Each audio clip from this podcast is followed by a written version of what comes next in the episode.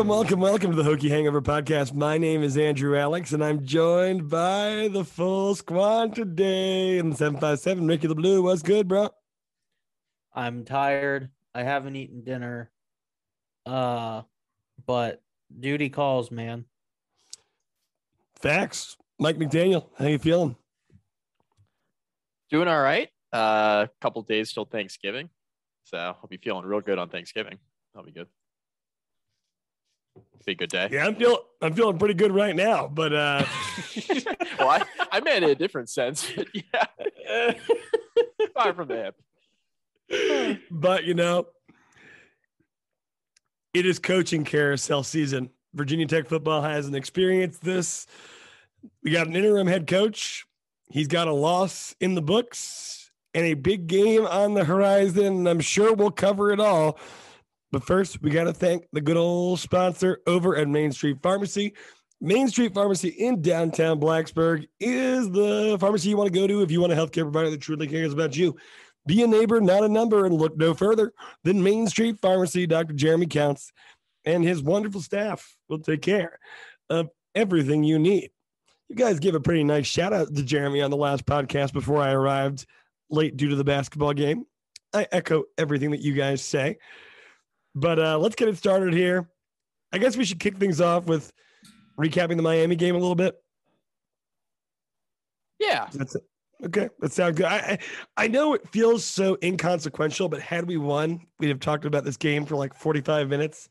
Had JC Price is some sort of genius, but you know, ultimately the effort comes up short. Virginia Tech goes down big early, uh, pass coverage, defense nowhere to be found in the first quarter and for most of the first half. And Virginia Tech found themselves in a hole that they were unable to climb out of.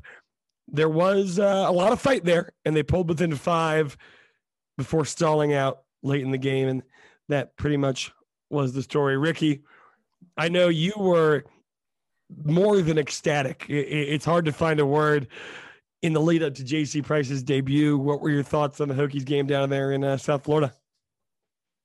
Tech came out flat, and that was that was really surprising to me. Um, they they did not find a rhythm offensively, uh, but the the biggest issue for most of the game was just how bad Tech's defense was on the back end. I mean, it was t- Tyler Van Dyke was playing Madden for basically the first half. I mean, it was it was really uh, shocking. We haven't seen. I, I, think. I think the ESPN put up a graphic in the middle of the of the, the game, something along the lines of Tech hadn't allowed a 300 yard passer in such a such a period of time, and um, I mean, if you think about it, like Tech's Tech's defensive backfield has been uh, decent for most of the year, but I, I think some of us had lost how productive they had been.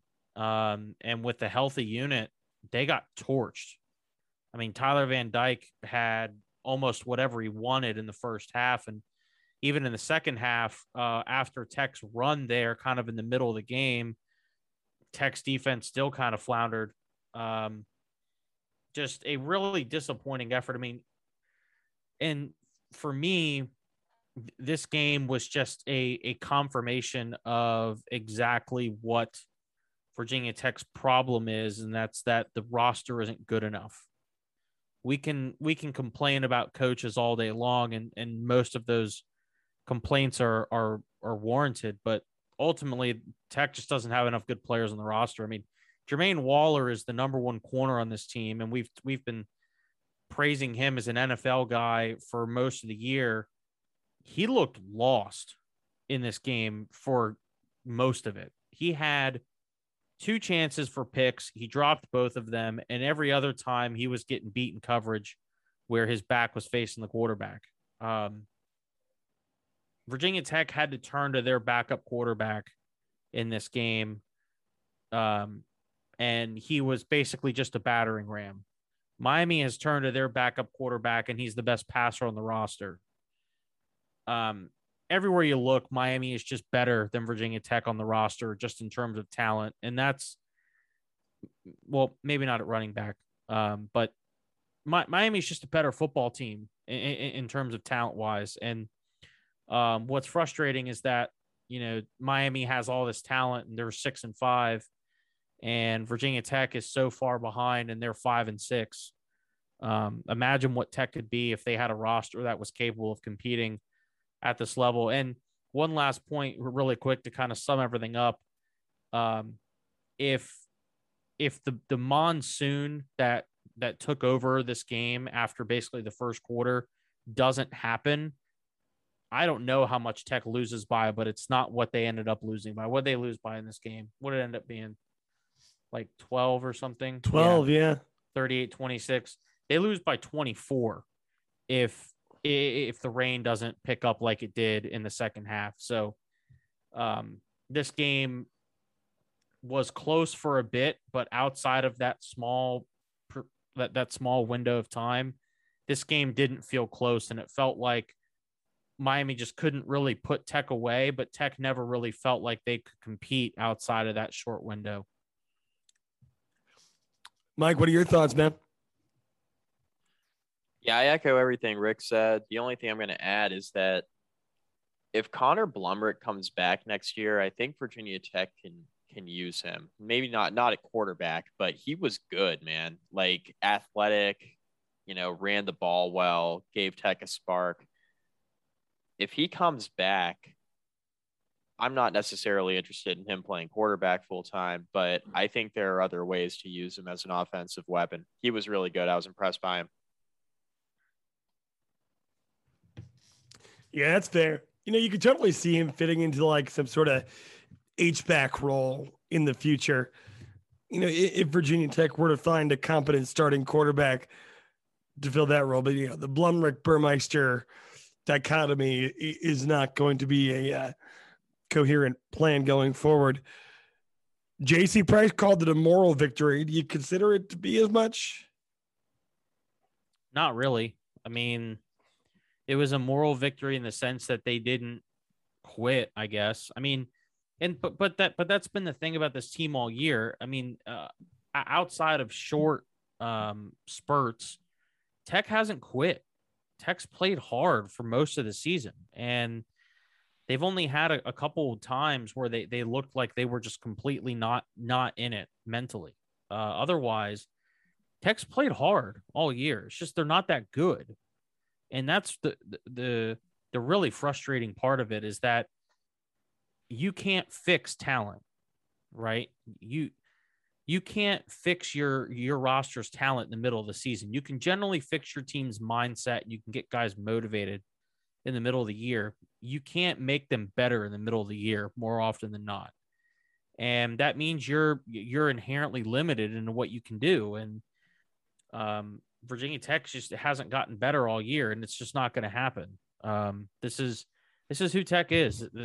This is the roster that Justin Fuente built, and it's not very good, obviously, or else they wouldn't be five and six and and three and four in the ACC. Um, that's just not going to cut it. You know, when when your number one corner gets absolutely torched by by Charleston Rambo, who um, is a good receiver in his own right, but Jermaine Waller just did look like he wasn't able to compete with him. It looked like a total mismatch when you've got guys just running free in the secondary, you know, for most of the first half, um, you are struggling to tackle.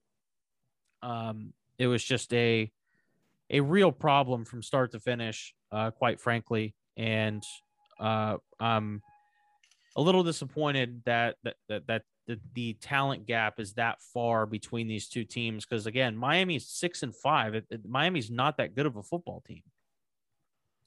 I came away I came away from it less thinking that like I didn't think that Tech was just like drastically overmatched. They just didn't look very well coached. I mean, and that that's been the the bigger thing for me. I mean, there were guys just running wide open all over the field. I mean, Rambo's really good. Like he played receiver at Oklahoma, transferred to Miami. He's been great all year. But like guys were just running wide open. There were just like coverage busts everywhere. And I'm sitting there thinking like, "Oh my god, like this is really, really poor. And I I wholeheartedly agree uh, with with the weather point that you made, Ricky. Like if it didn't just start literally monsooning out, like Miami would have kept throwing. and Miami hasn't run the ball that great really all year. Um, and they kind of had to, and that drove him off the field a couple times. But I, I was telling you guys in the preview, man, like Tyler Van Dyke's really good. Like they got something at quarterback, which is which is bad news for for the coastal. like if they're able to ever put it together on the other side of the ball, because Van Dyke's the most competent passing quarterback they've had there in a really long time. I mean, he's better. In, I, I mean, the, the last competent quarterback they had from a passing standpoint was probably Brad Kaaya. He's are you, better. Are you saying that D'Eriq King's not a competent passer? uh, not like that. No, Not on the not, same not level. like that. Yeah, I mean, King King does King does enough in the passing game, but the explosive plays deep down the field. I mean, they haven't had that in the passing game since Kaaya, and I think Van Dyke's better than Kaaya. So, man, I don't know. That that's we haven't seen Miami's offense operate like that from an explosive passing play standpoint in a long time. Yeah, it should certainly uh, be something for Virginia Tech to certainly be something for Virginia Tech fans to to look for going forward. Obviously, you have a, a competent North Carolina program in the way that they're recruiting overall. I mean, what are they at right now in the twenty four seven rankings? Right, like ten. Yeah, they're gonna have a top top fifteen class in all likelihood at worst. Miami does that almost every year, though. For for I, I- I'm saying UNC, and then I'm saying Miami with the the guy that they have at quarterback right now. You add in the skill players on the outside and new leadership at athletic director, presumably new leadership at head coach. I don't know if that's going to be a 2022 thing or I got and I got I, I bucket Carolina with Miami until further notice. Like I don't we gotta we gotta see Carolina put it together competently with Mack Brown. We've seen the recruiting. The recruiting's great. There's no question. I'm not disputing the recruiting at all. It's just the the on-field product because they have a talented roster now that's not really producing. And you know, Howell in all likelihood is going to the NFL. I know he did the song and dance where he was like, "Oh yeah, I might come back." I, he's, I, I He's think not he's going to staying. the league. Like, He's there's no reason. staying. What's the what's the purpose? So no, he, he no, th- th- th- there is no chance that he stays. And you know, you bring up a good point. I mean, Carolina, Miami are almost the same program right now in terms of they've got a lot of flash. They recruit really well. They're not winning on the field. Um, Yeah. Now, that being said, if they're if those two schools ever figure it out, then that's going to be a problem. But um, for now, that's their their inability to play competent football on a regular basis is what's keeping Tech in contention. I mean, fair maybe, but North Carolina, you know, to group them in with Miami, Miami has been pulling in these big time recruits for years and years and years, and they haven't been able to get it together. North Carolina is still in the infancy stage of, you know, having a high powered recruiting machine. So I, I think it's unfair to judge them in the same lens that you would judge Miami because you know, football programs aren't turned around overnight, but it seems like North Carolina has all the steps in place. And once you have the talent and the depth of talent in the room, it's the exception rather than the rule that you don't have it together, especially in a weaker division like the ACC Coastal, right? it's just the on-field product part of it. Like Mack Brown had a lot of talented teams at Texas. He won once he had Vince Young, like from a national championship standpoint. Like I, I think by the time they get enough recruiting classes in there, Mack's going to retire, right? Like he's 70, isn't he? Like or pushing 70 anyway. Um, Younger I- than Saban, he, okay, so yeah, Saban just older than 70. David Cutcliffe. So so But- Saban just But turned do you 70. actually feel like that Saban is going to get out before Mack Brown does? No. Because I don't. No, no, no. Saban Saban's gonna said the other day he was coaching until he's 80. Don't believe that, but you know. I Well, Alabama kind of coaches itself almost at this point, right? Yeah. Like the the machine that Nick Saban has built, like Saban could play golf every other day during the year and Bama would still win 10, 11 games. Um, so, but you know, for kind of circling this all back to tech, it's just, it, it's a matter of the roster just not being good enough. And Virginia Tech's next head coach is going to have a lot of holes to fill. And Uh, he's not going to be able to fill all of them in one or maybe even two years. It's going to be kind of a long term process. I mean, he can he can abuse the transfer portal and and try and bring in a ton of guys, but all those are just band aids. At a certain point, you have to build the program from the ground up, and whoever the next head coach is is going to have a, a tough time doing that. Yeah, I think we saw the late state. I think we saw with the late stage Fuente era that filling gaps via the transfer portal can only do so much. But as I transition this conversation to the coaching search, I'll start with a question. You know, Virginia Tech fans are clamoring for success. And given the weakness of the final two recruiting classes under Justin Fuente, given the attrition that we're likely to see at the end of the season, both to the NFL or transferring to other schools, the cupboard is going to be left bare and it's not going to be an overnight process. What's a realistic timeline? Like a best realistic possible case scenario, if you will, for Virginia Tech fans to start scratching the surface of the results they want to see. I mean, regardless of who the can, coach is. You can get a, a pretty decent team within two years. But if you're looking for success that is sustainable, that's going to take at least three and maybe yep. even longer. Um, you can you can bring in enough transfers to to plug some holes and and get your your team playing at a, a, a competent level within a two year period. Um, and I think there is some talent on Tech's roster where they could they could theoretically be like an eight win team next year, depending on how things shake in the in the ACC. But if we're being honest, it's probably going to take at least two years for Tech to get to what Tech fans would consider a really good year. And it's going to take at least three years, probably longer, uh, for Virginia Tech to build a, a, a program that is on the track to sustainable success where we can we can sit here, you know, in August every year and count on Tech winning eight to 10 games on a consistent basis. That that that takes a lot of time. Um and it would be shocking if Tech was able to do that within a 2-year period.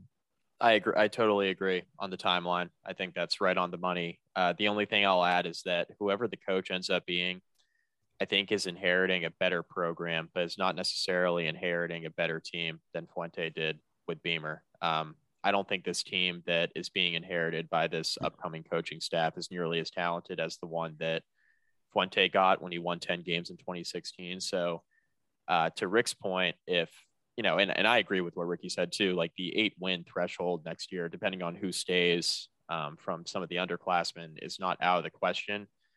But I think to win 10 games, it would take a bunch of transfers that like high level, high end transfers to come in contribute right away. And there's just no way of knowing if that's going to happen and who's going to leave. So it's really hard to predict, but I'd be hard pressed to see the team and, and the roster is currently constituting winning 10 games like Fuente did in his first year with whoever the new coach is. And the, the fan base needs to be a little bit patient too and understand that even if the results aren't there, next year, it doesn't mean that the coach doesn't know what the hell he's doing, right? There's there's ways to um, there's ways to see progress and growth when you're undergoing a coaching change and a new regime and a new era of football and a transition period. There's things that you can look at to see progress other than wins and losses in year one. Um, in some cases, like Georgia Tech. Now I know that, year three with Georgia Tech isn't going well, but my point being like year one with Georgia Tech with Geoff Collins, it was such a like huge rebuild. They were totally changing identities from triple option to like a regular offense. The year one, like they didn't even know what the hell they were running on offense because they just didn't have any personnel. And then year two, you started to see like, okay, we see what they want to do. It's going to be like a spread, like a normal offense, but it's not going to be that drastic of a change with whoever the new coach is. Uh, but I caution Tech fans that if the results aren't there in year one, don't don't all of a sudden panic and, and freak out. It, it's not there are ways to measure progress without the wins in the first year with the new coach. You mentioned returning players on the roster, and maybe I'm having fun and reading tea leaves, but the Roanoke Times, Mike Niziolek writes an article today about Tre Turner's decision to test those NFL waters. And it's retweeted by James Mitchell saying, We're going to miss you here in Blacksburg, big play Tre.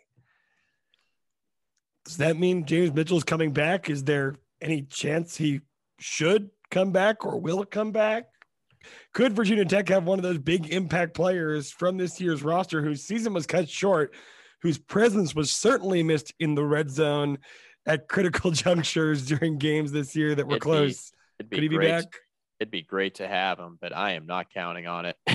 but it would No. be great. It would be great to have him. highly highly doubtful that that he comes back and um I think he could do himself some good by coming back, you know, having having your your final college year cut short due to injury um underutilized under the the the Fuente Cornelsen regime you take a chance on a- a, brand new coach obviously but you have to I don't know. You don't have to, but you know, your your reasoning would be that the new coach is going to look and see, okay, well, James Mitchell's coming back. He's one of the better weapons on the roster. Let's try it and and and build our scheme a little bit around him so we can utilize the tight ends more.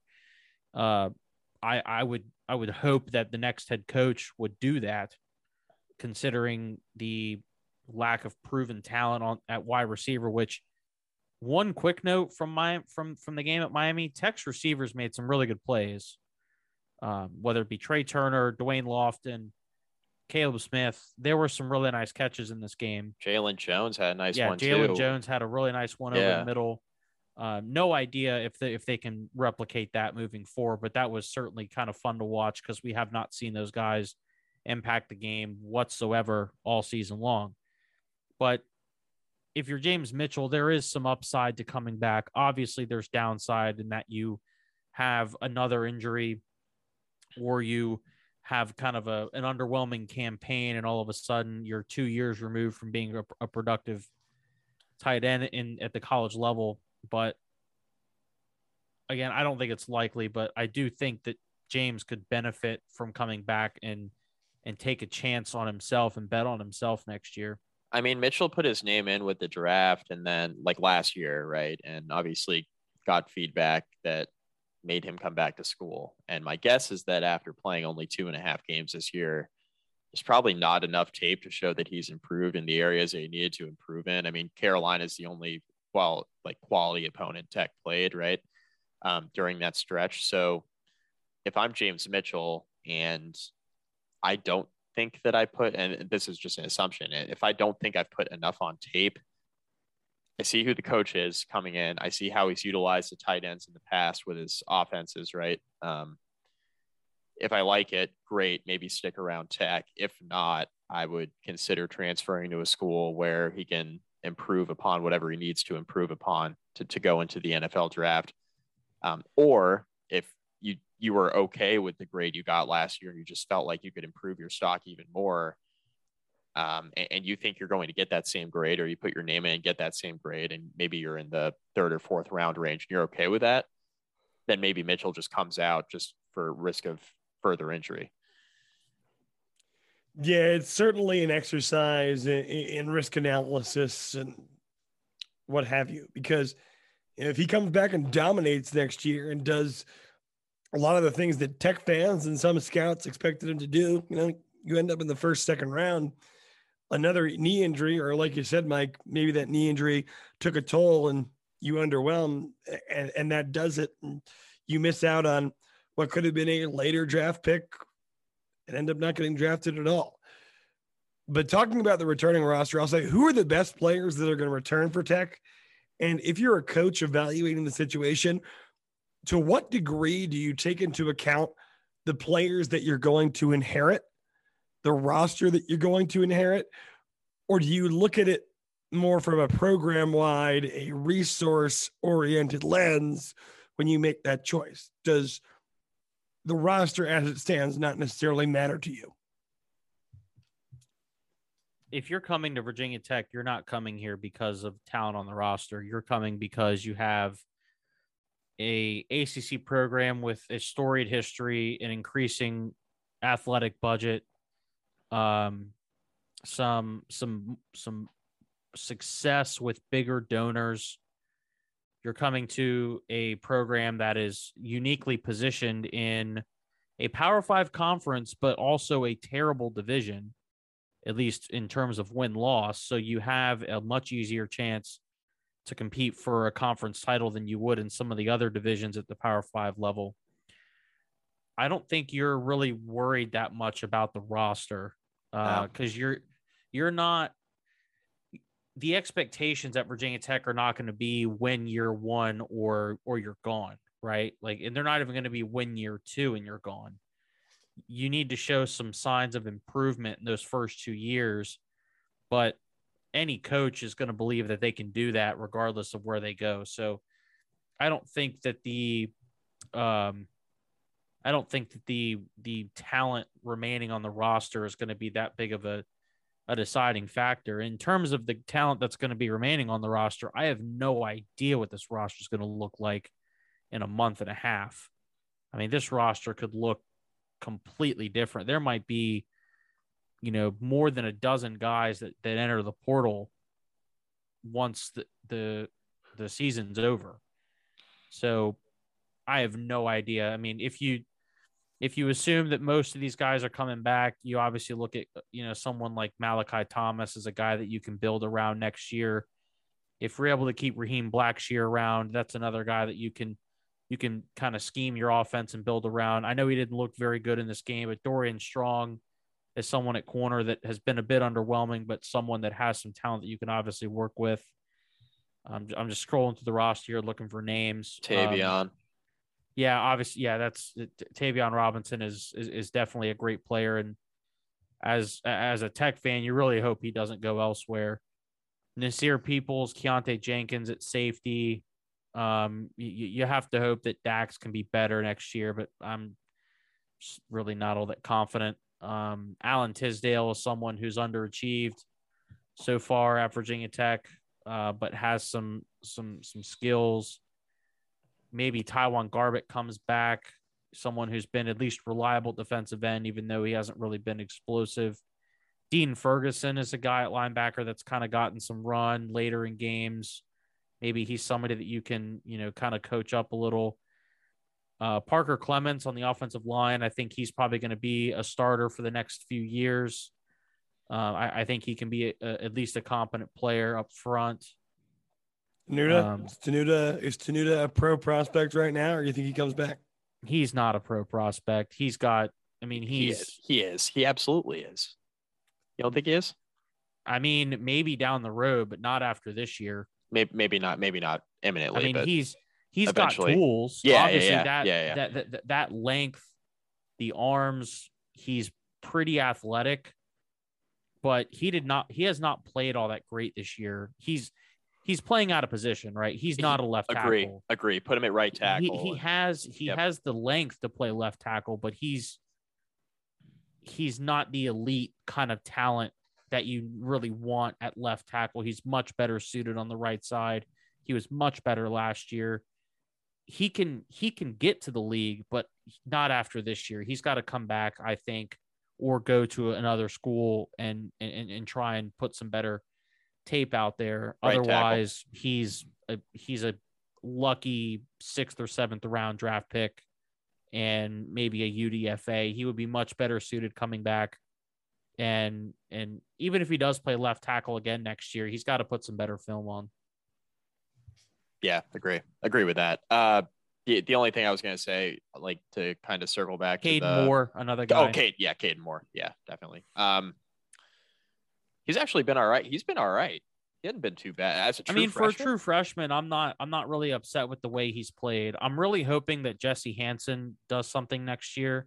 He was a big commitment when Tech got him out of Botetourt, and he just hasn't broken through yet. But with Lecitus Smith gone, Brock Hoffman gone, Johnny Jordan's gone, uh, there's going to be a lot of room in the interior for for guys to play and Hansen seems like a shoe in for guard, probably left guard. Um, he's someone that Tech really needs to step up and play big, big uh, minutes next year. The uh, the one thing I was going to mention uh, is you don't you don't take the job because of the roster as currently stands. You you take the job because of the talent you can put on the roster. So if a coach believes he can do that, he's going to take the Virginia Tech job. I think having talent on the roster going into next year is just a bonus because it accelerates the rebuild.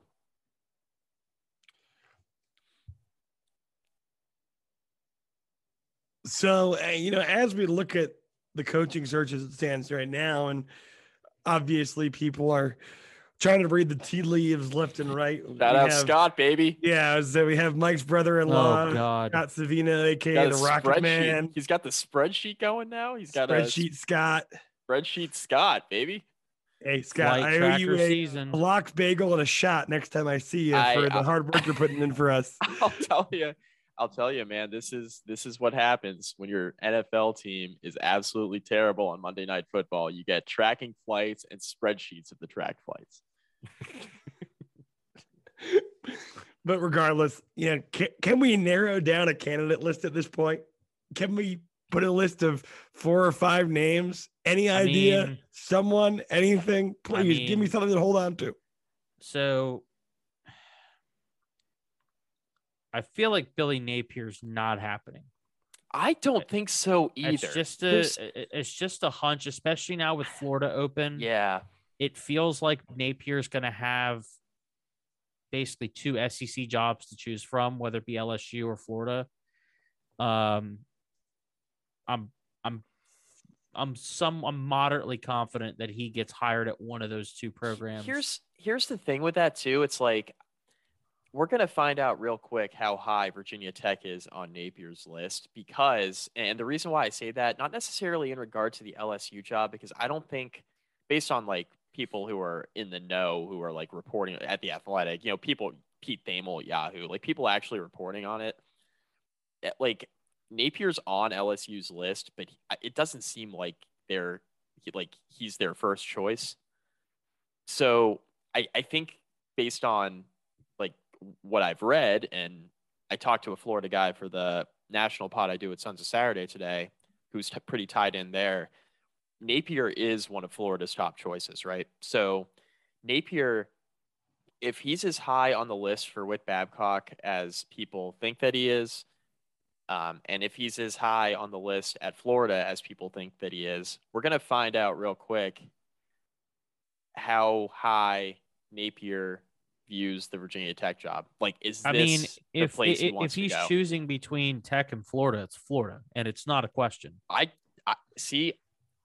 I I agree. Like, I would choose Florida, but I think if you're if you're Napier, um, and I, I'm gonna try to play devil's advocate here, even though I agree with you, Rick. Like, if you're Napier and you look at the Florida job and you look at the expectations there, and if you don't think you can get a winning team on the field there in two to three years, like you're in trouble. like, Yeah, well, no, Mike, like to exactly what you're kind of going for here. Napier is a guy that wants to be the Alabama of wherever he's at. That's kind of all the intel that's been given about him. And frankly, you know, you look at him, early 40s, Nick Saban's in his early 70s. I think he might be angling for the Alabama job. Like, where can you succeed at that level? I don't think it's Florida with Kirby Smart in that division, with Mark Stoops having Kentucky as well as they're playing. You know, Tennessee looks like they're on the rise. Shane might have South Carolina on the rise. And frankly, you know, we just saw what happened at Florida. Three New Year's Six Bowls, one bad year, and you get SEC out of there. If his ultimate goal is to try to create a path to Alabama, I don't know if Florida's the place to do it. I mean, that's the only way I could see him taking Virginia Tech over Florida, but it's something to consider. Me too. Me too. Yeah, that that was the that's the devil's advocate argument, but I I agree. Like if Florida's open and Virginia Tech's open, I mean, guys, the better job's Florida. Like we we know that, you know. So that's the only way I could I could see him being reasonably interested in taking Virginia Tech over Florida because Florida's going to pay him more. And he's going to have more resources at Florida because of the type of program it is in the SEC. Like the Florida job is a better job. Like if you're arguing otherwise, you're just just not you're not you're not being honest, right? Yeah. I mean, Yeah. it's just a better job. So I agree. I mean, my I, I don't know. I mean, my feeling too is like I, I think Napier is there. There are so many big jobs opening. I feel like he's going to get one of those, and him choosing Virginia Tech would mean that he maybe wasn't the top choice at these other schools, or maybe he saw in the scenario we just laid out that Virginia Tech was a better option than Florida. But I think Florida opening changes the calculus of things for for Napier even more than the LSU job does. Look, I just got breaking news. There is another head coaching opening in Blacksburg. The Blacksburg high school football coach has resigned. He has stepped down after two consecutive seasons without a win. Um, Fuente Yo, can take it. He doesn't have to move. yeah, he doesn't football move. isn't very good. What? No, they've completely gone downhill. They haven't won a game in Oh. two years. I mean, when we were Wow. in school, they were dominant, but Yeah. not the case anymore. Because But look, everyone I will not rule myself out that- as a candidate for the job. I will not was rule freaking out, out. that Tech didn't offer Cole Beck until the last I was minute. Also like I don't think they've won a game since Cole Beck's been gone, right? Like was he the entire team? I think that I think they had one good year after, and then they've been toast. But uh, all right, so let's just say Napier is off the table theoretically. So what are we left with? Charles Huff, Dave Clawson, Chadwell. Apparently, Bill O'Brien's picking up some steam. Mike is shaking his head when I say Chadwell. I don't want Chadwell either. No, I don't want Chadwell. I, I, I don't. I mean, look, the, the reality of it, and we've we've talked about this before. The reality of it is that whoever gets hired, we're just going to throw our weight behind, and we're going to see pros and cons of each hire. So, and ultimately, we don't know until we're a few years into it. But with Chadwell in particular, I would like to see some more head coach experience at the FBS level. And and granted, he's done a great job at Coastal, right? He's done a great job, but that's a real that's a real risky hire. And I'm not sure that's something will be able to pull the trigger on reasonably. Um, I know like nationally people are throwing Chadwell's name in there. I just don't I don't see Whit doing that. But I, I don't I didn't see Whit hiring Buzz. I mean Buzz was established, so it's not even the same argument, but like I he does stuff out of left field, right? Like hiring Chadwell to me, like it's on everybody, it's on people's lists, but I just don't really see him doing it. It would be kind of out of left field for me for for him to do that because I just don't think Chadwell's ready for Virginia Tech.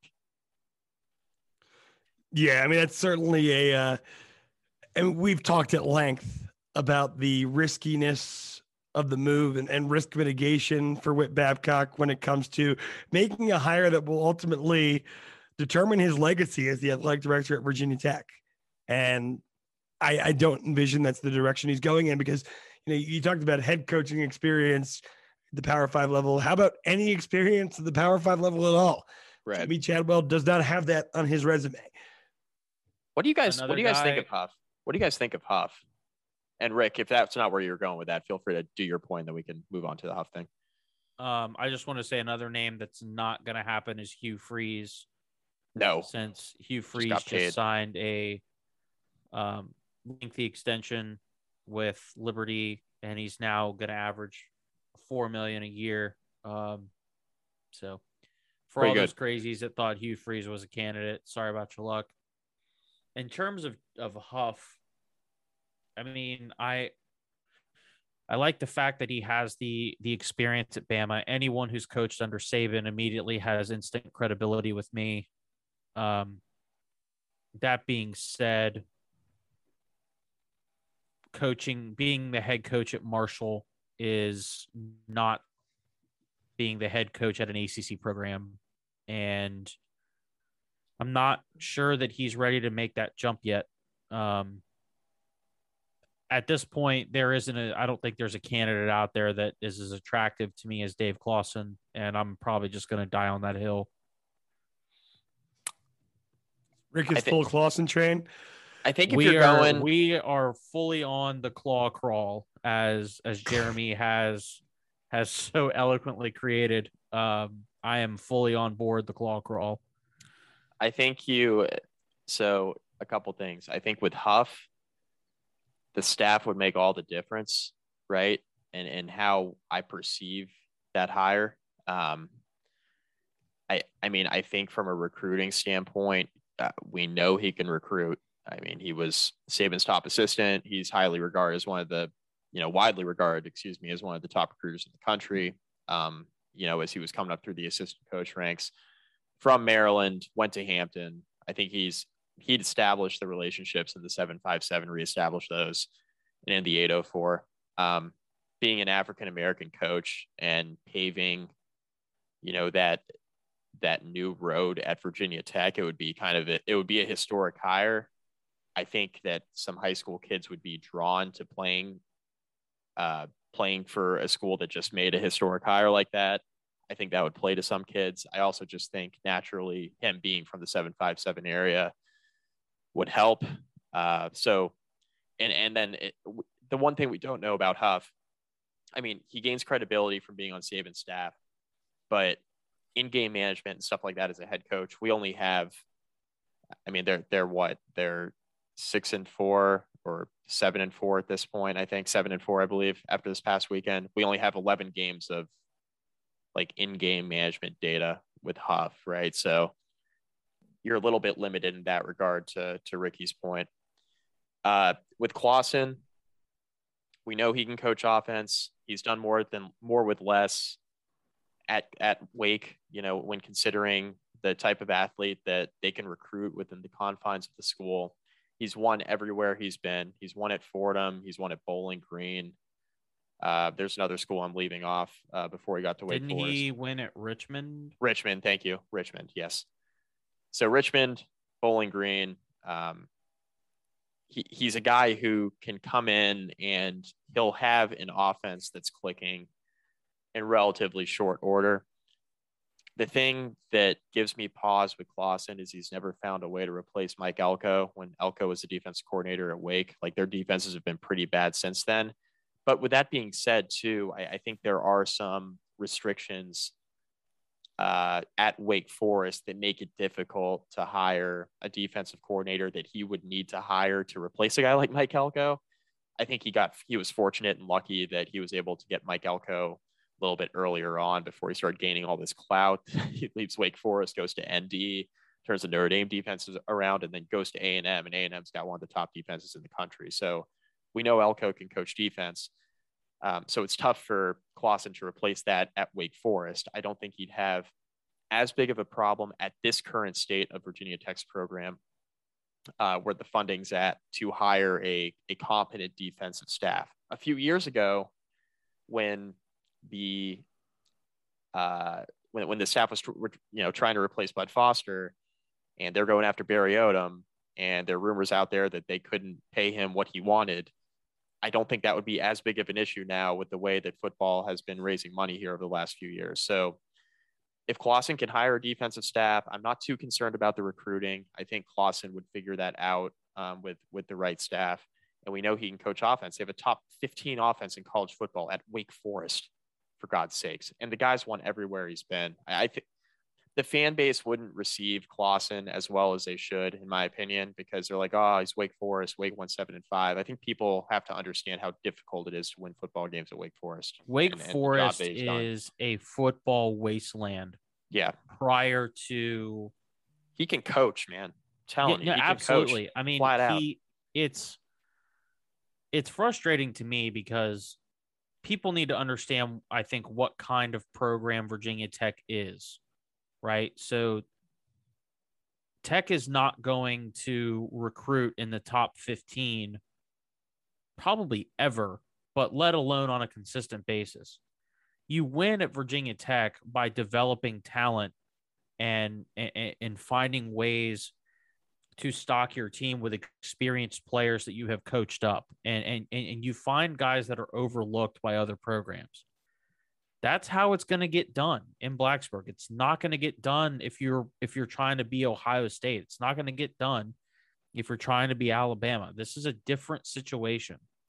And if you're looking for someone who can come from behind the eight ball, which is exactly what Wake Forest is, um, and and, and compete against those above him in terms of stature and prestige and resources. Dave Clawson's done it, and he's been doing it for years. So for me, I don't think there's a better fit right now of of candidates, and I've I've yet to see anyone anyone that's been thrown out there. I've yet to see any that have been as good of a a fit at Virginia Tech as Dave Clawson. And I So say what, what, all what, what that. would the- I, I'm just saying to Rick one sec. What would be your counterpoint to the argument that a lot of people are making that Dave Clawson is a safe, high floor, low ceiling candidate that won't necessarily get Virginia Tech to where this fan base wants the program to be? I have my answer.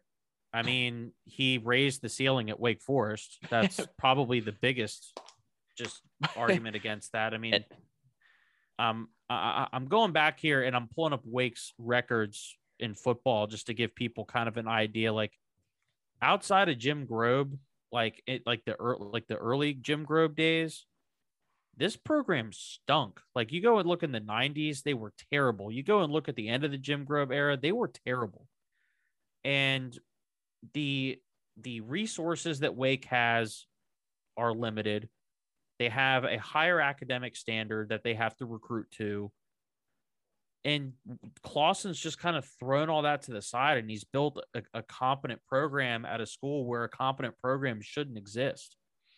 I mean, if you're in a wor- in a world that was more reasonable, Wake Forest would suck at football, but they don't.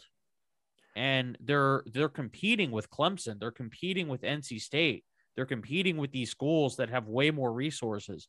And Dave Clawson's going head to toe. And look, I'm not going to act like you know Clawson is winning you know ten games every year. He's not.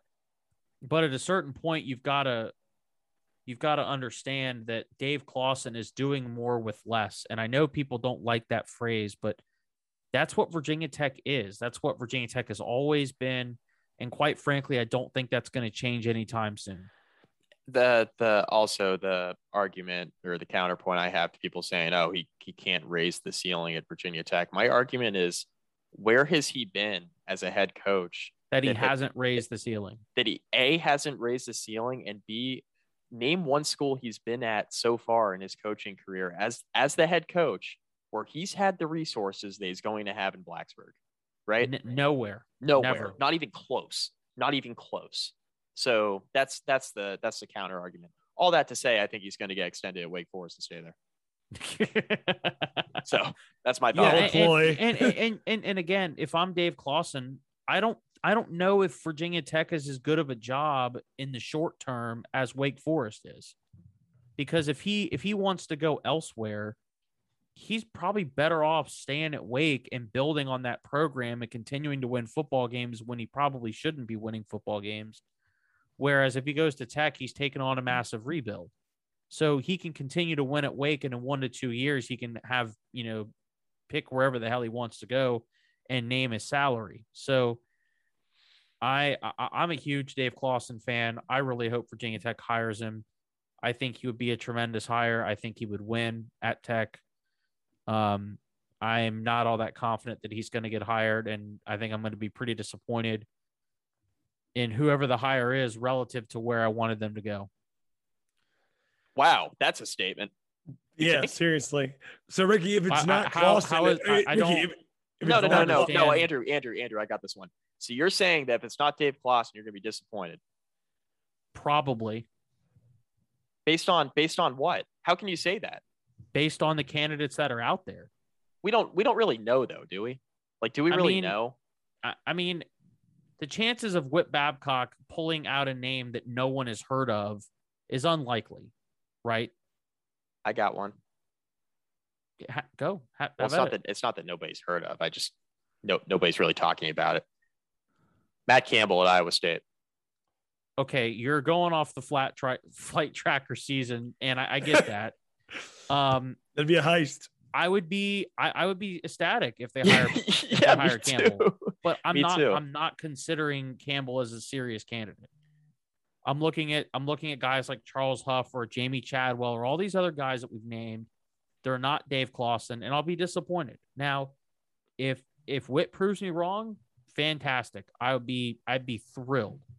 But given the names I've seen and given the, the the context of the landscape at the moment where there are a lot of competitive jobs, I don't think that there is a coach out there that Virginia Tech could realistically hire that I will be as happy about as Dave Clawson.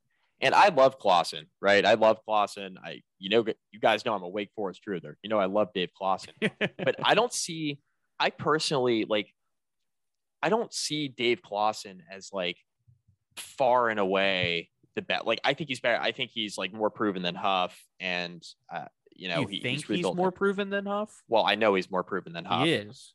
He's more proven than Huff, but like if you put Dave Clawson and, and, Billy Napier side by side, and I look at Napier's assistant coach experience and where he's been at, and I, I, I can't tell you that if Virginia Tech decides to hire Billy Napier instead of Dave Clawson, I'm going to be like totally torn one way or the other, like real upset about it. I guess is where I'm at.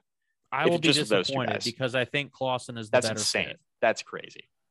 I mean, I, agree I don't to disagree. think that's crazy. Agree to disagree. If I if I think Dave Clawson is the better fit and they and they don't go with him and they go with someone else, wouldn't I like how would I not be disappointed if Clawson's my 1A? I just think if it's that, I think if it's that tight, right? Like do you do you think do you see it as like Clawson? I guess I guess I'm evaluating it differently. So do you see it as Dave Clawson like one and then like big gap and everybody else? I don't think the gap is is incredibly large. No, but I think Clawson is the clear cut one for me. Fair. I mean, I just think in a world where I'm not going to be depressed, Mike, but I'm going to be disappointed. Fair enough. Yeah, yeah, fair enough. Okay. Fair enough. Like in Virginia Tech's status as number four or five in the hierarchy of head coaches, no one that's realistically within our grasp is this perfect candidate. No, I think no, we're dealing no, with a number no, of candidates with a number no. of flaws, and Agreed. it's kind of just pick your poison. I Agree. Well, I don't think it's picking poison. I think it's it's finding the guy that you're willing to bet on the most. And if I had to find if I had to go with any of the guys so far that have been named that I think are realistic, and I'm not including Campbell in that because I don't think he's realistic. Uh, then Dave Clawson's the guy, and and, and I, I think it's I think it's clear. And maybe more importantly, what are you betting on? What specific traits are you betting on in your head coach, right?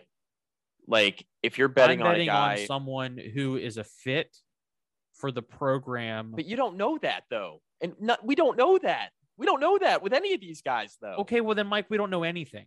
I thank you. Oh, oh, all right, sorry. So we should just not have this conversation then. No, we should we should have the conversation. My my point my point is that it depends on what you're looking for in evaluating the job, right? If you're Whit, are you looking for a guy who's proven that he can coach on field, right? Like get the most out of at least one side of the football offensively.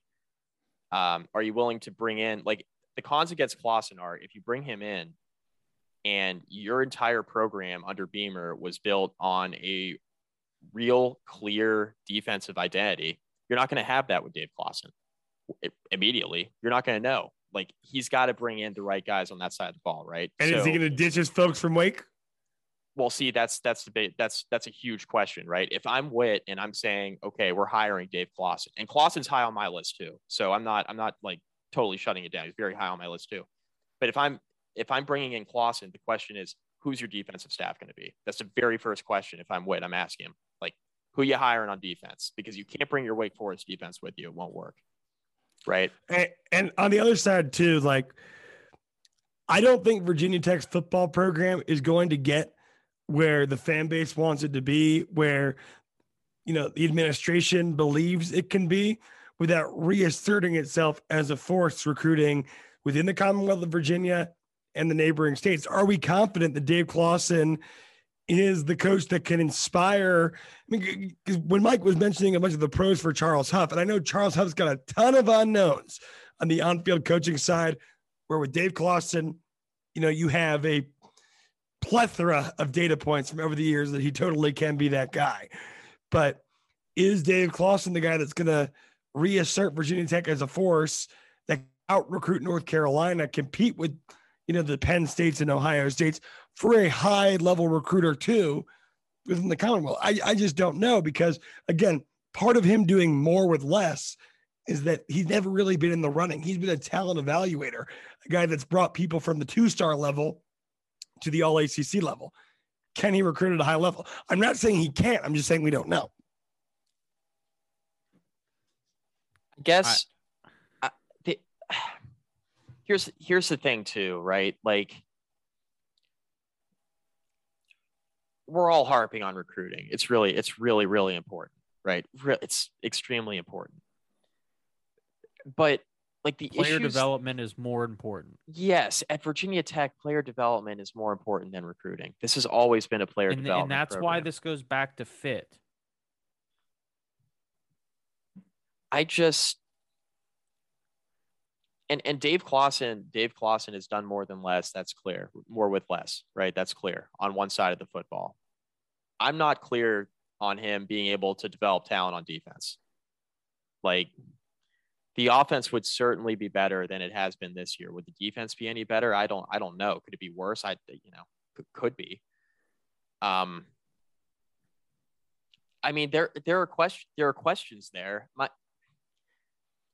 my thing is like, I think what a lot of fans are weary of with Clawson is that if you bring him in, yeah, your offense will be improved your defense might be about the same and your recruiting might be about the same. So isn't it just like, okay, you're getting a guy who's, you know, won seven or eight games at Wake Forest. And then what's that? That's where the ceiling question comes in. It's like, okay, can he get the recruiting class in? Can he have a defensive staff that's competent enough to kind of overcome the issues that he's had at Wake Forest? Are you banking on on that? A guy who's been there, done that at Fordham, Richmond, and Bowling Green, and then Wake or are you betting on a guy who's been on Saban staff, right? Whether it's Napier or Huff, or, um, you know, God, I just can't see Virginia Tech going after Chadwell or, or Healy. I just don't see it. So Jamey, I'm, Jamey Chadwell or Will Healy will be an epic disappointment. Yes. As far as I'm concerned, I don't yeah. think either of them are particularly qualified for the job. I'd have Will a hard Healy time. to Duke. Yeah, that's that Healy or Chadwell to Duke would be, I think, a, a better like stepping stone. And then if they do it there, then you can start talking about okay. Now they've done it at like a a, a P five school, lower level. Can they can they push that forward? Um, and they're young, you know. That you're, they're young. They have time. I just I don't think they have the requisite experience. Everybody's killing Clawson for not having the requisite experience, and then they'll, they'll bring up Healy or Chadwell. and like, what are what are we doing here? like, we're gonna argue that we're gonna argue out of one side of our mouth that Clawson doesn't have the experience, and then say say that we want Chadwell. I'm like, what what are we what are we doing? So I mean, if you're look if you're looking at it from Whit's standpoint, I mean the the top three traits you want in this Virginia Tech job, and I know he mentioned like a billion of them in the press conference. You know, some of them were word vomit, but essentially he wants player development, recruiting, and you know, a guy who fits into the Blacksburg culture, whatever that means. Uh, in in no particular order. It means not Dan Mullen, and it means not Hugh Freeze. right, right but I feel like that just it leaves the door open for basically everybody else. Like I don't think I don't think it's really a true like uh qualifier. You know what I mean? Because I mean, like it is for the fringe guys. After Justin Fuente and how he kind of dug himself in a hole with his closeted personality, at least his closeted public face. You need someone as a candidate that's going to be able to inspire not only the confidence of the fan base in an opening press conference, but the you know in, inspire the big donors as we're trying to raise 400 million freaking dollars to improve this thing. That being said, most of the main candidates who are being floated out there fit that bill. I mean, I could I just that's for a reason. yeah, and I could just pick a con with every like. I mean, I guess this is with every coaching search, but just, with all the guys that are rumored, like you can pick you can pick cons, right? Like, see the Napier Napier one's interesting because like the only con I have against Napier is like, how do we know it's not another Fuente? But it's like he's gone 31 and five. He's coached on good staffs. Like he's been able to raise the recruiting profile at Louisiana, which is something in and of itself. Like there, there's a lot to like there. I just, I don't know if we're his top choice. Like, how much stock do we put into that? And if he ends up in Blacksburg at the end of the day, I guess nobody really cares. But, uh, I mean, they're they're the, the cons with Clawson are you don't know what you're getting recruiting or defensively. The, the cons with Huff are you don't know what you're getting in game. I think the recruiting would be good with Huff um, because he was a tireless recruiter at Alabama and he knows the state of Virginia and, and knows the Tidewater area well. So I do think recruiting would improve in state with Huff. But then the unknowns are like, what's the staff look like? What does in-game management look like? Because we only have a few data points. Like, what role did he play in player development at Alabama? We don't know. We don't really know. Right. What he did at Bama, other than the fact that he was an ace recruiter. Right. And he was the associate head coach at Bama, which the title sounds great, but like what what, what all that did that entail? Right. What does that mean? What all does that entail? Exactly. So I mean, there's questions there. Um, Chadwell, it's like, okay, he's never coached at a P5. Healy, uh, just I, try to get Charlotte on track for. I know, I know they went to a bowl. Healy and, stuff, Chadwell but... aren't worth discussing as far as I'm concerned. I, I think I, Chadwell is worth discussing insofar as I can envision a scenario where it happens. I, I would not be happy with it. Healy, there's no chance. I don't consider him to be a serious candidate. Who who do I'll you tell guys... you what, if they hire Jamey Chadwell, this podcast after that hiring will be uh, wild. Will be it'll be wild. Will be nuts. It'll be it'll be off the rail. Like we go off the rails a lot. Basically, Andrew will introduce us really quick. He'll do the Main Street Farm read, and then it'll basically just be Ricky go ahead and yell at the mic for for 15 minutes uninterrupted. Mike, say you just say I agree. we can move on to the next thing. Rate, um, review, subscribe. yeah, rate, review, subscribe at the end. What is um? Let's hit on let's hit on this real quick. I I know we're running long or whatever, but let's hit on this real quick. If there's a coordinator out there that you would get in the mix, who would it be? If there was like one one guy or, or two guys. I mean, I think the, the two for me are uh, Freeman at Notre Dame, defensive coordinator, Elko at A and M. But We already talked about Elko, but Elko can coach defense on the moon. like he's unreal. Freeman, I think, might be held in the same regard in like a year or two, but he's just a little bit younger um, than Elko. But he's starting to prove that he can kind of coach defense all over the place too. So uh, you have an opportunity to to get in on on those guys early. You got the Freeman connection with, you know, with uh, you know, coach with Fickell at Cincinnati. So you know, Whit knows of Freeman. Like Freeman's been on that staff a while, you know, before going to Notre Dame. So there's a little bit of a connection there. I mean, it, is there an assistant that stands out to you guys, either those two or otherwise? No I've one else I would consider other than two mentioned. I've I've said his name before, but Tim Beck at NC State, I think, is an an extremely unlikely candidate, but I do think he's qualified. Um, he's coached at a ton of different places. Coached at Ohio State. Um, coached the Ellinger Ehlinger era at Texas, and quarterback play was never really the issue there. Uh, Devin Leary's having a great year under Tim Beck this season. Um, he's never been a head coach before, and that's obviously kind of concerning. Uh, but if, if we're looking at strictly coordinators, I think Beck is is at least worth discussing. I'm also a fan of, of Freeman.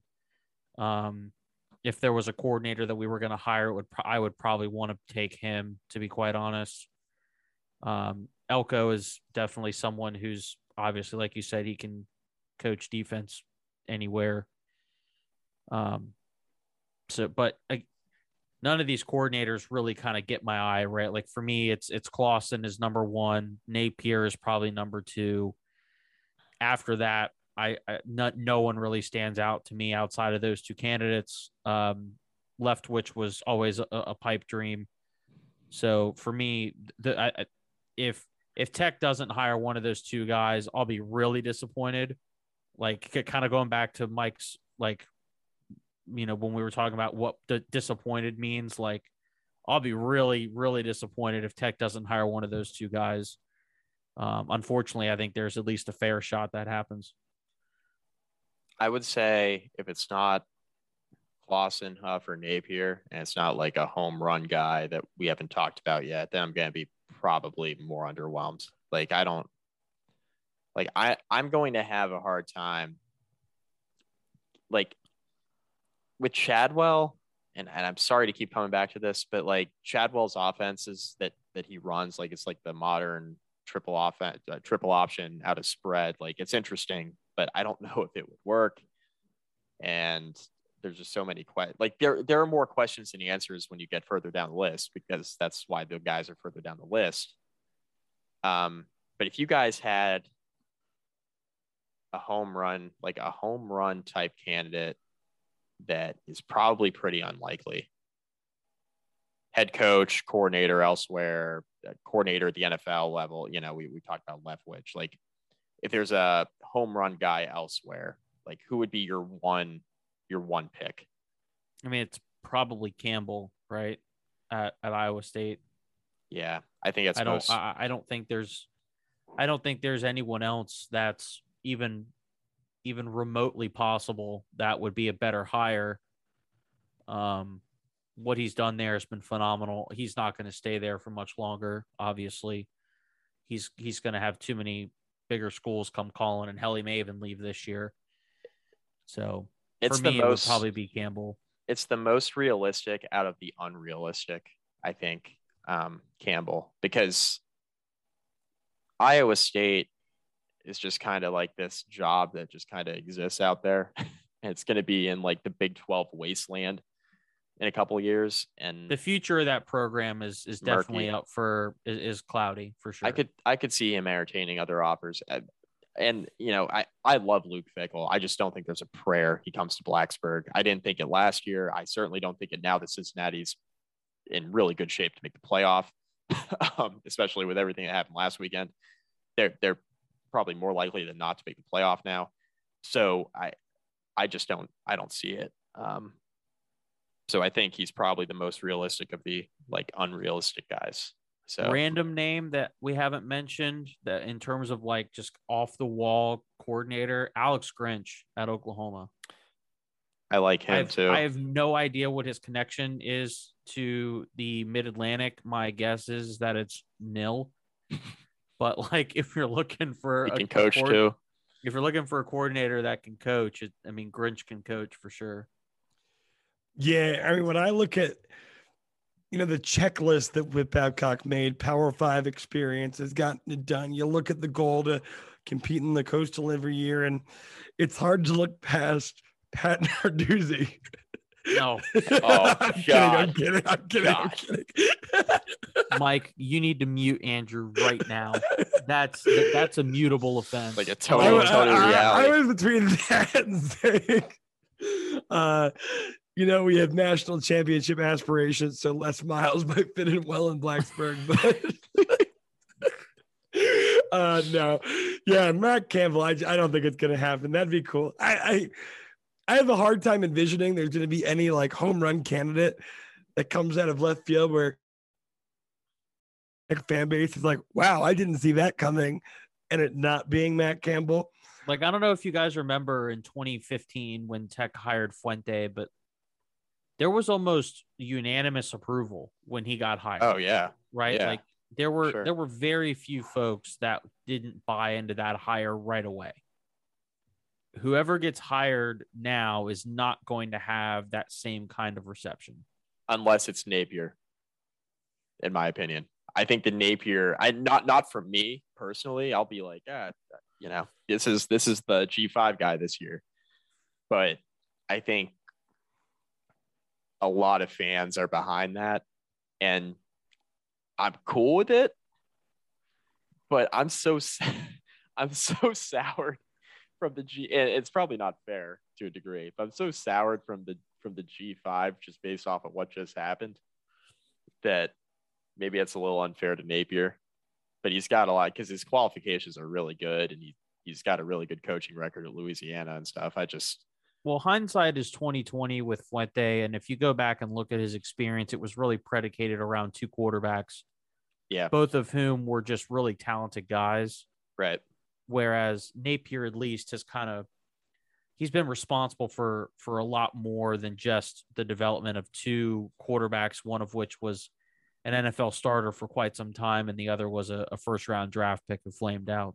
I will say, I think my my concern about Napier is a little bit unfounded, insofar as like Napier, the coach himself, like it's like my my criticism is is not even criticism of Napier. It's more just uneasiness because of what just happened with Fuente than anything else. It's got nothing really to do with Napier. I think he's a he's a good coach and he's he's done well everywhere he's been. And um, yeah, that's just I don't know. I mean, like the criticism of Napier, if you're looking for one, is that his offenses have been lackluster and trending downward at Louisiana, playing against you know, a pretty poor group of five division in a situation where he asserts himself as the guy that's going to call all the offensive plays and at the power five level, calling the offensive plays.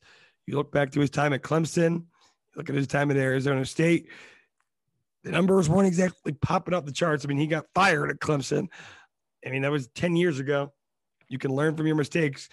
In a sense, you can almost see, you know, failing and then coming back and reasserting yourself as a, a top candidate to be head coach as a positive rather than negative because you know making adjustments and and recreating your strategy is an important thing as a coach at any level but i mean you know again if there was a perfect candidate for the job he would not be a candidate for virginia tech because lsu would be crawling for him.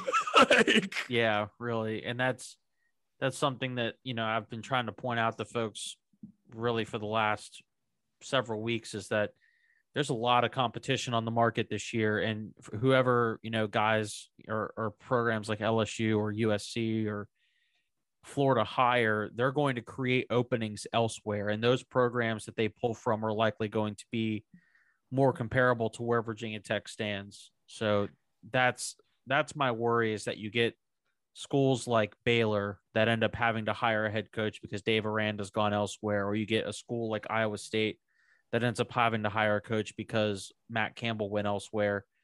Um, those are the the the the movements that end up worrying me the most because ultimately schools like USC, LSU, and Florida are going to hire established head coaches. And the the thing too is like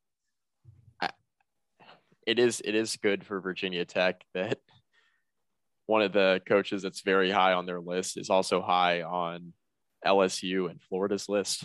Like, okay, we're swimming in the right waters, right? So I, I try to keep telling myself that when, you know, I sit here and I'm like, ah, but Napier's from the group of five and look at what just happened. It's like, yeah, but LSU and Florida have him on their short list. So, I mean, could it he really be, be that so bad? bad? right. Yeah. Like, could it really be? could it really be that bad? Or when I or when I sit there and tell myself, but he was fired from Clemson ten years ago. It's like, yeah, but LSU and Florida want him, so you should want him too. It's like, yeah, okay. Which is why when we hire Chadwell, we'll be justified in being mad about it. I'll just have to talk myself into the fact that we're just early on it. You know, we're early on it. We're we got in before everybody else. You know, we saw what no one else saw. Yeah. Yeah, we saw what nobody else saw. Nope, not me. Yeah. yeah. I'm just trying to figure out ways to spin it, and I just don't know that we're going to be able to. So, yeah. We've been going for too long. Are we going to beat Virginia? Now. Um, I mean, we're still going to do a preview pod, right? For for this game. I sure I I can. What? Yeah, yeah, yeah. I, I, think we should. Um, early yeah, thoughts. yeah early thoughts are no, Virginia Tech's not going to win this game. Um, I was shockingly optimistic last week and I bit the bullet hard. So, uh, negative Rick has returned. Tech is probably going to lose to Virginia. I really hope I'm wrong. I do not want to see those people uh, celebrating for another 365 days. So, um, yeah, we'll see. I mean, it's all going to come down to whether or not Tech's defense shows up, if, if they can even keep Tech in the game, because we all know Virginia can score. Um, real quick before we move on, Tech basketball has played what two games, or is it just one game since we last recorded? We just record, one game, right? Yeah, yeah, just it one was, game. it was the the Merrimack game. Merrimack. Um, I know all of our listeners had that circled on the calendar. yeah. The, the, the, the important thing to mention is that Tech does have a few or some big games coming up. Um, tomorrow, actually, uh, Tech plays Memphis in Brooklyn at 9:30, which is just a hellacious time to to play a basketball game. And then two days later, day after Thanksgiving, they get either Iowa or Iowa State or Xavier. So, and then after that, Maryland. So for the next week, we're really going to learn, I think, a lot about Tech basketball and where they stand. Um, and hopefully they're willing to meet the challenge. Memphis is going to be a tough, a tough pull for sure. Yeah, don't they? Doesn't Memphis have like some six ten point guard or something like that? That feels like a tough defensive matchup. I hope not. I Uh, might be exaggerating at six ten, of course. Memphis. Memphis has a real good team. Um, I mean, they are ranked top ten for a reason. Yeah. yeah. Um, Now they pulling have up. Imani. up- Emoni Bates is an Yeah. issue for sure. Um, and he's been really good. I mean, Memphis. If you're looking at Memphis, I mean, oh they well, looky anybody yet. there. There's a familiar face on this roster. Landers Nolley. Mr. Nolley. Landers Nolley. Yeah. How awesome. He is their sixth man. so, yep, that adds up. Uh, yeah, I mean, he's a Jalen Jalen Duren, freshman. Jalen Duren. Yeah, yeah, good. Duren center. Yeah, he's good. Um, he's at he's actually their leading scorer. Yeah, Um, It's a tough yeah, I mean, matchup. it, it, it's going to be hard. Like this kind of goes back to what we were talking about before the season started about you know Tech's issues at you know kind of their their depth issues at wing. They're going to get tested over the next few games for sure, uh, and this will be a huge test. I am curious to see how Landers performs against his former team and, and how Tech is able to defend him. yeah, for sure, for sure. Uh, that'll be interesting. I mean, I, I forgot that Nolley up until a couple days ago.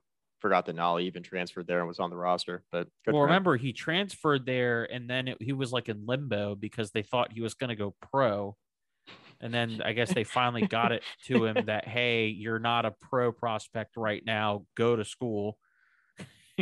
Yeah, or you're not So- a pro prospect like ever because he's. You uh, I mean, he's got he's got talent. Like he's got He's some talent. He's definitely he's got some other things that he's got to figure out, but he's at least got some skills. agree. I would I would love to have his kind of skill set on the roster at Tech. That's for damn sure.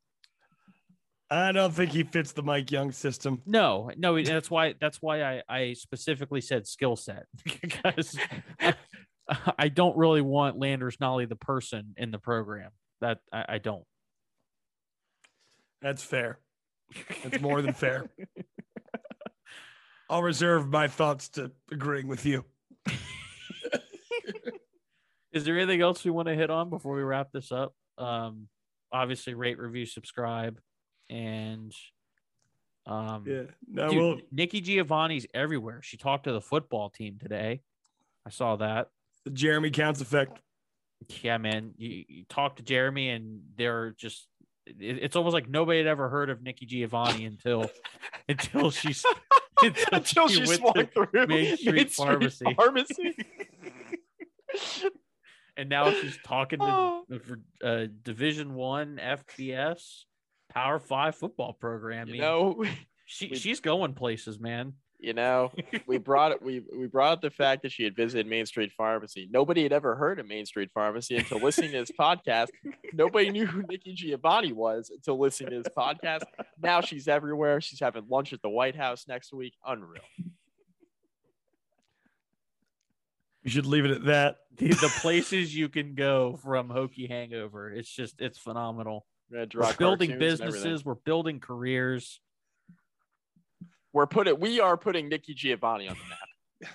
We are we are just mending the world, I suppose. Regardless. We are we're we're trying to reverse the decline of Western civilization since Rick Stockstill has yet to take on the task. I mean, he has climbed up my list. Certainly. It's like I swear to God, I've been camped outside the Murfreesboro, Tennessee airport for five days and still nothing. Andrew Andrew feverishly control F's on his keyboard on the flight tracker to see if he can find Murfreesboro.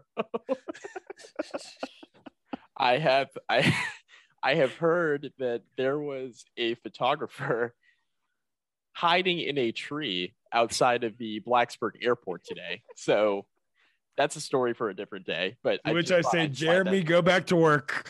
I just thought I would slide that in there. It's officially coach season. We got photographers hiding in trees to see who's going to be on the runway at the It's executive not that airport. important, y'all. Yeah, get out of the tree. It's 35 degrees outside. Go to class.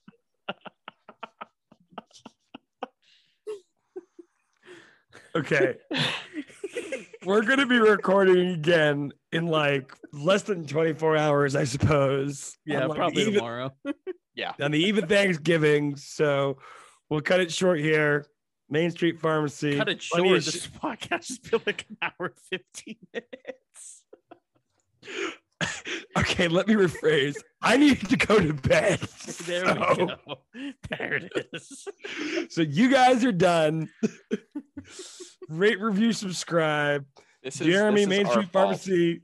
This is we Ricky love and I's you. fault. We'll be back tomorrow. Happy Thanksgiving. Yes. Happy Thanksgiving. Until then, go Hokies.